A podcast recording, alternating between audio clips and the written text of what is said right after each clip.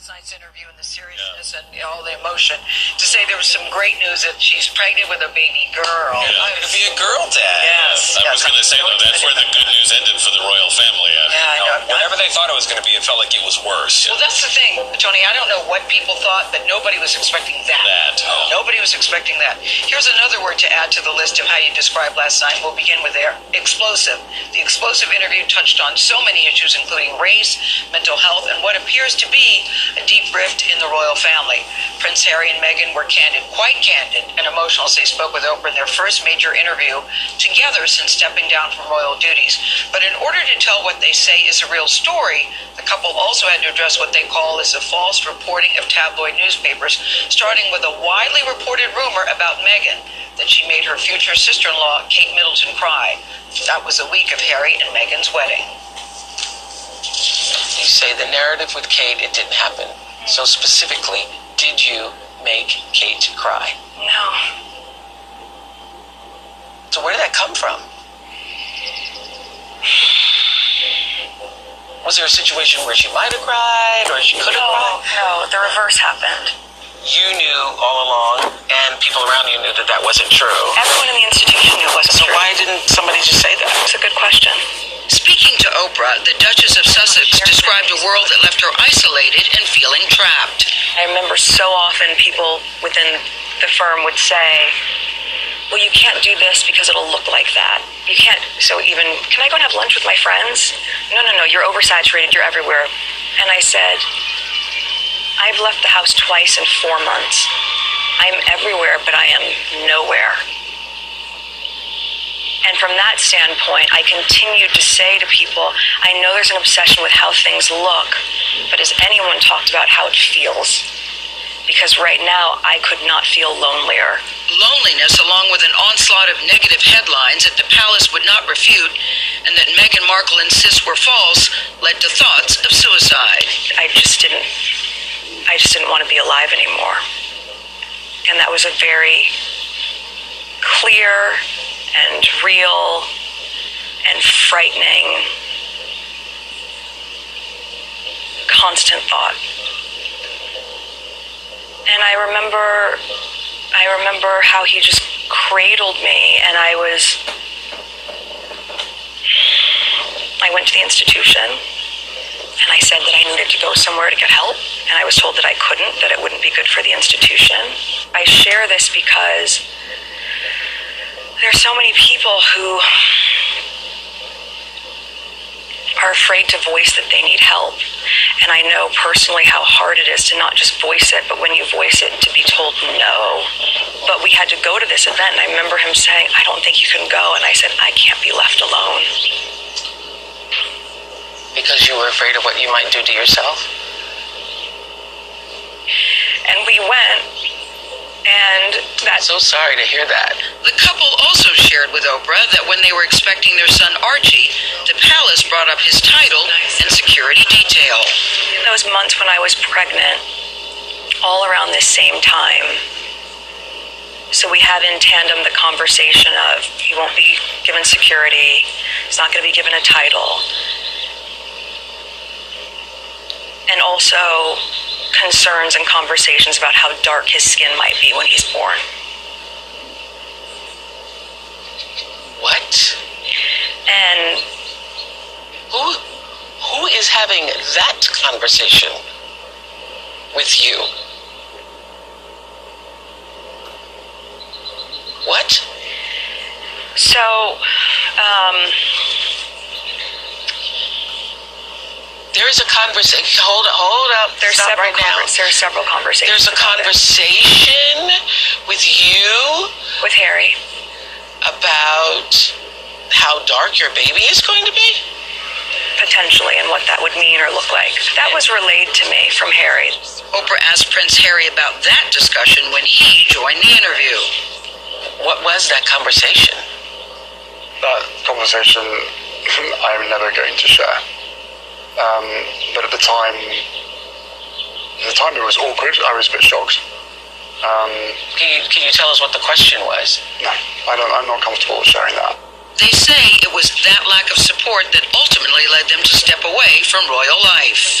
do you think you would have left or ever stepped back were it not for Meghan? No, I, the answer to your question is no. I You would not have. I wouldn't have. I wouldn't have been able to because I myself was trapped. Please explain how you, Prince Harry, raised in a palace, in a life of privilege, literally a prince, how you were trapped. trapped within the system, like the rest of my family are. My father and my brother, they are trapped. They don't get to leave. And I have huge compassion for that. Harry also revealed his family cut him off financially last year. But I've got what my mum left me. And Yeah. without that, we would not have been able to do this. Okay. So, you know, touching back on what you asked asking what my mum would think of this, I think she saw it coming. And I certainly felt her presence throughout this whole process. So much to unpack there. If you, but let's start with this. If you or someone you know is seeking mental health resources, you can call the National Alliance on Mental Illness. There's a helpline at 1-800-950-6264. I'll say it again. 1-800-950-6264. In a real crisis, text NAMI, that's N-A-M-I, to 741-741. But let's go back to Meghan for just a second. There were so many revelations there, and I think we should add the word brave that she said. Number one, you could tell Oprah was certainly caught off guard when she Yes. talked about having suicidal thoughts.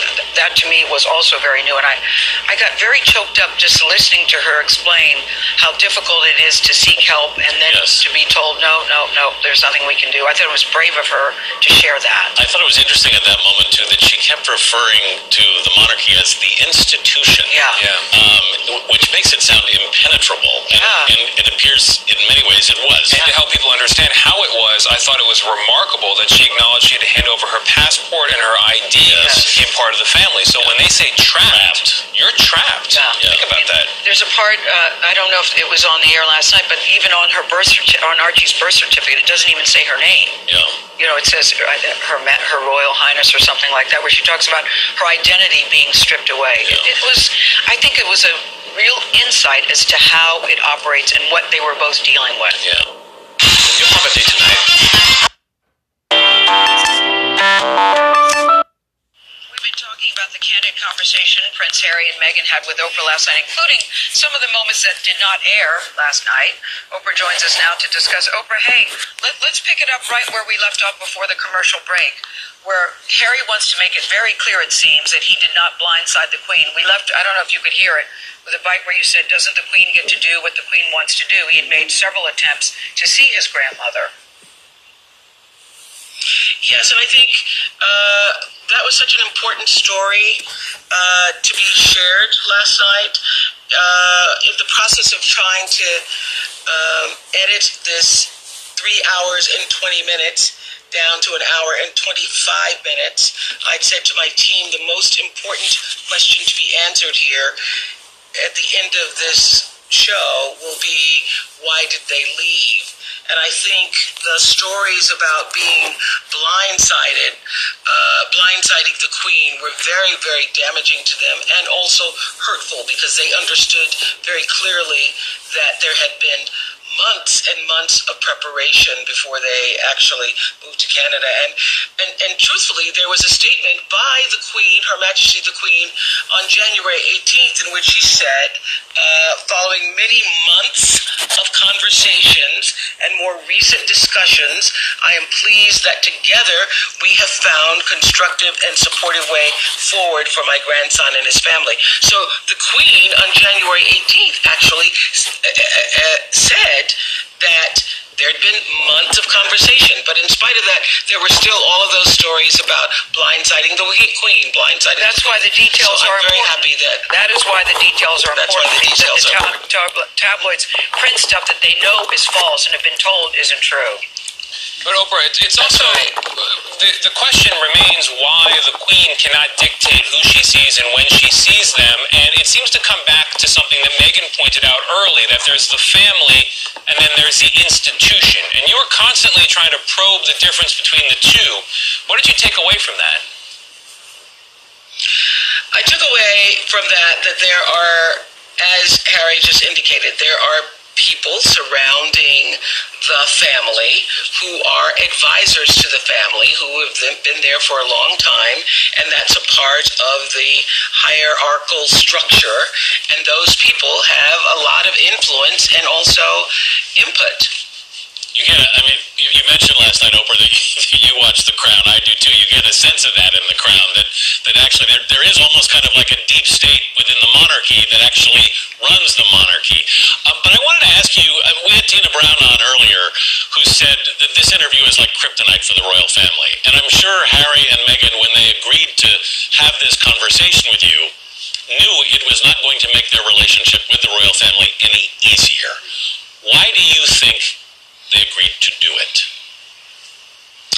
Oh, I think they agreed to do it, wanted to do it, were ready to do it, because when you have been lied about for a series of years, I think anybody, you, you can understand this if in your own office or in your own family, somebody is saying things about you that are not true and how hurtful that is.